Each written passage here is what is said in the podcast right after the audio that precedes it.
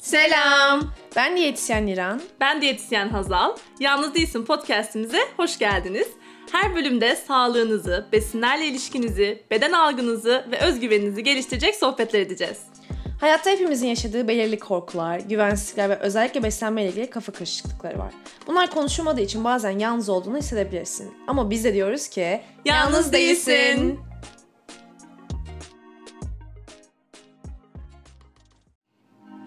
Ufak bir hatırlatma. Bu podcast'te paylaştığımız bilgiler sadece eğitim ve eğlence amaçlıdır. Kişisel sağlık ihtiyaçlarınız için her zaman birebir yardım almayı unutmayın.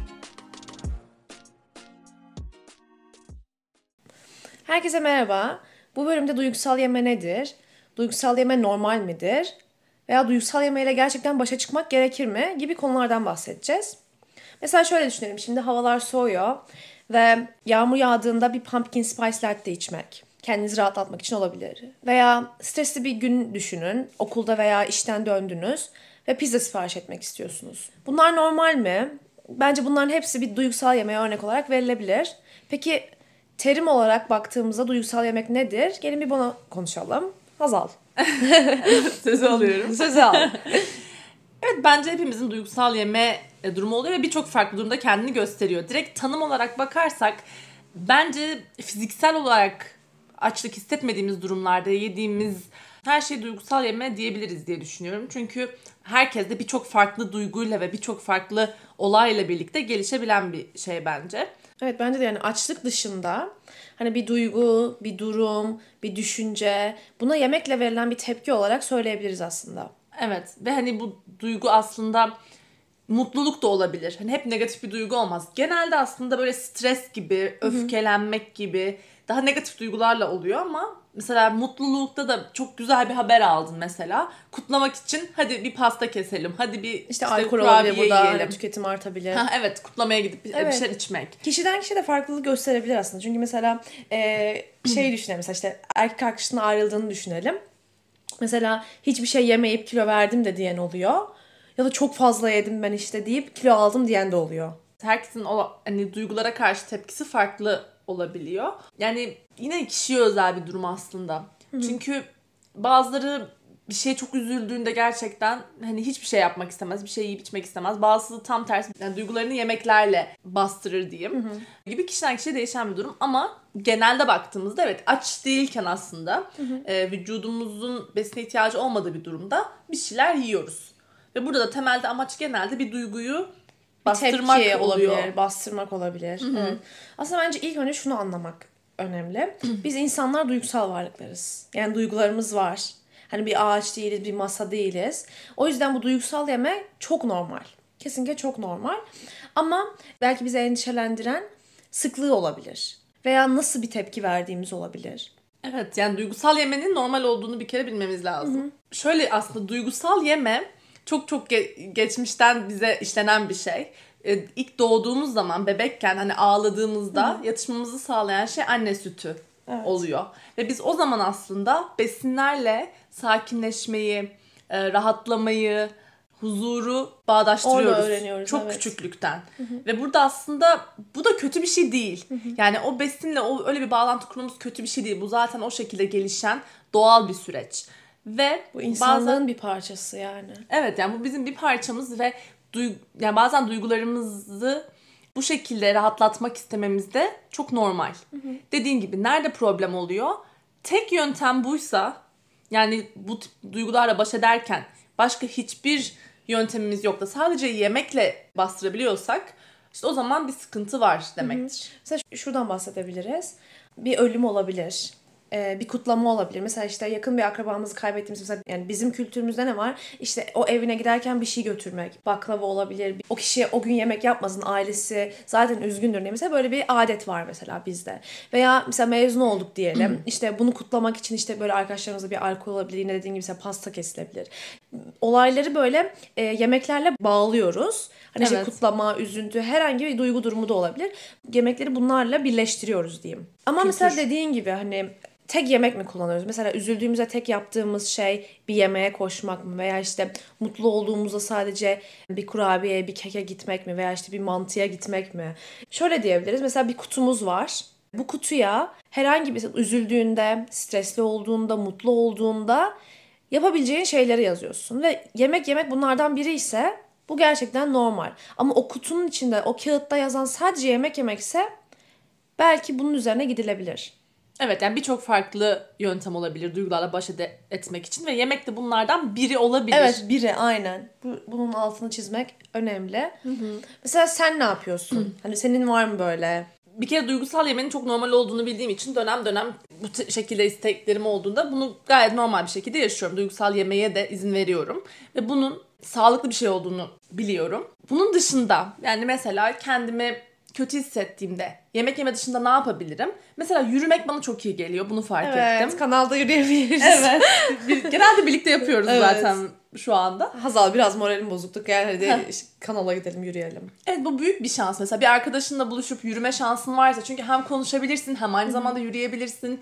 E, çünkü bence mesela birileriyle konuşmak, işte bir herhangi bir egzersiz, mesela vücudu hareket ettiren herhangi bir şey olabilir. Çünkü mutluluk hormonu da salgılanıyor aynı zamanda Evet. aslında hareketle birlikte. Yani sadece psikolojik olarak değil. Hani bir taşla iki kuş vurmuş gibi olabiliyoruz. Evet evet o yüzden güzel olur aslında. Mesela bazısı için bu koşudur, bazısı için danstır ki ben de hepsini farklı zamanlarda yapıyorum. Ya da müzik benim için çok etkili bir şey. Hemen mutlu müzikler açarım mesela. O benim modumu yükseltir, iyi gelir. Ya da kitap okumak olabilir. Yani o anki duruma göre bazen bir şeyler izlemek iyi geliyor. Mesela Friends dizisini çok seviyorum. Bir bölüm açıp izlediğimde bana iyi geliyor. Bunu fark ettim mesela. Hani Bunların hepsi benim yöntemim. Sen neler yapıyorsun? Benim e, mesela gerçekten çok stresli olduğum anda kesinlikle egzersiz bana çok iyi geliyor. Yani yoga. Çünkü beni hem sakinleştiriyor ama hem de hani hareket ettiğim için dediğin gibi yani mutluluk hormonunun arttığını hissedebiliyorum vücudumda. Onun dışında senin dediğin gibi mesela şey yürüyüş yapmak. Hani sevdiğim biriyle yürüyüş yapmak bana çok iyi geliyor. Ama şöyle bir şey mesela. Şey de çok seviyorum. Çok stresli bir gün. Bunu bu aralar hatta yapıyorum. Ben diyorum ki hadi gel bir şeyler içelim.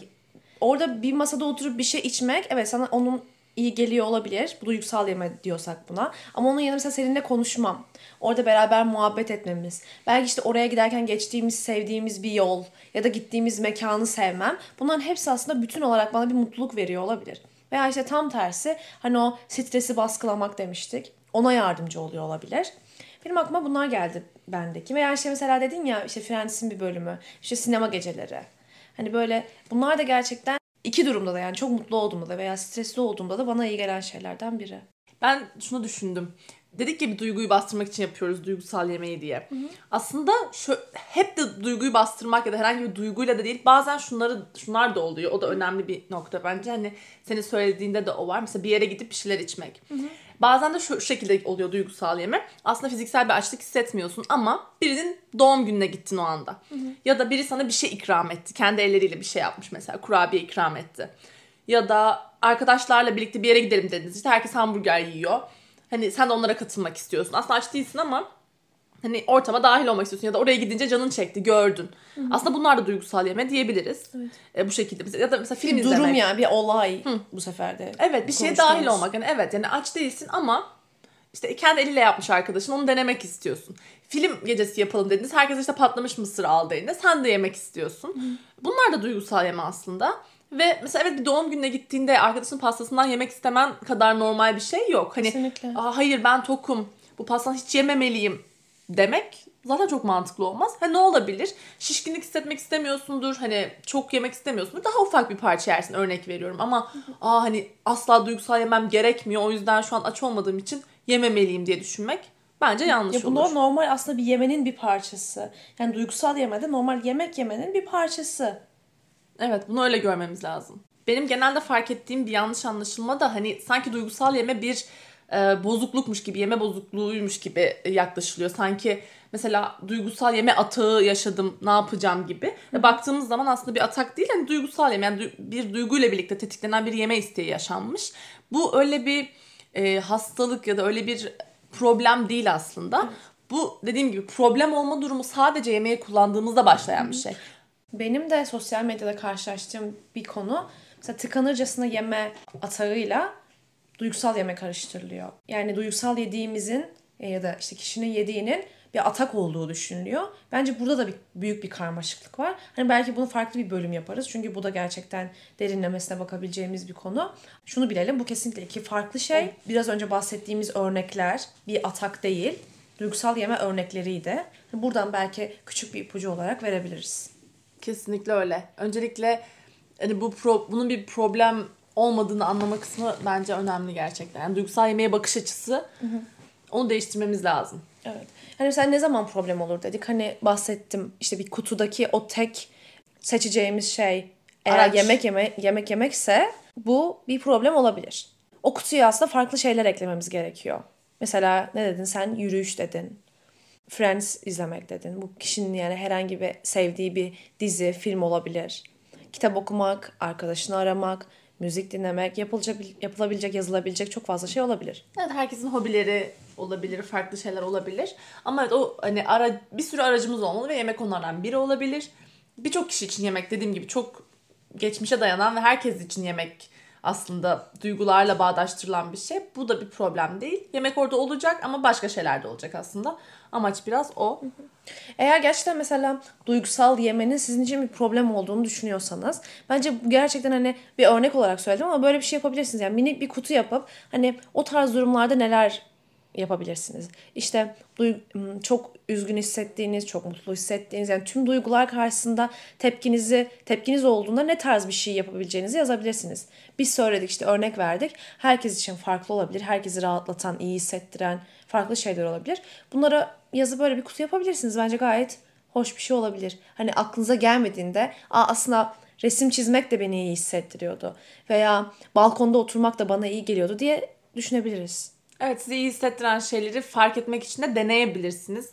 Yani farklı şeyleri yapınca hani iyi hissettirmeyeceğini düşündüğünüz bir şey iyi hissettirebilir. Ya da hani keşfedebilirsiniz. Yani aslında şeyler farklı şeyler denemeye. denemek güzel. Evet. Diğer bir şey de duygusal yeme konusunda yapılabilecek. Nelerin duygusal yemeği tetiklediğini bulabiliriz. Çünkü bu dediğiniz gibi herkes de farklı. Örneğin korona zamanında hepimiz evdeyken bu karantina zamanı duygusal yeme çok arttı birçok kişide. Neden? Çünkü sıkılma duygusu. Sıkılma da duygusal yemeği çok tetikleyen bir şey. Hani aa hani yapacak bir şey yok sanki ne yapalım bir şeyler Evdeyiz. yiyelim. Sanki hiçbir şey yapılamaz gibi düşünüldü çünkü. Evet ve hani canımız sıkılıyor ne yapalım yemek yiyelim. Hani bu oldu. Genelde sıkıntı duygusu tetikledi birçok kişiyi ama yine değişir. Belki stres vardı evde o tetikledi. Hani bir şekilde duygusal yeme tetiklendi. Mutfak ulaşılabilir olduğu için genelde yemek yapıldı. evet, evet evde ne yaparız hani mutfağa girelim gibi. Hani olabilir bunlar bu şekilde tet- tet- yani etkilemiş olabilir.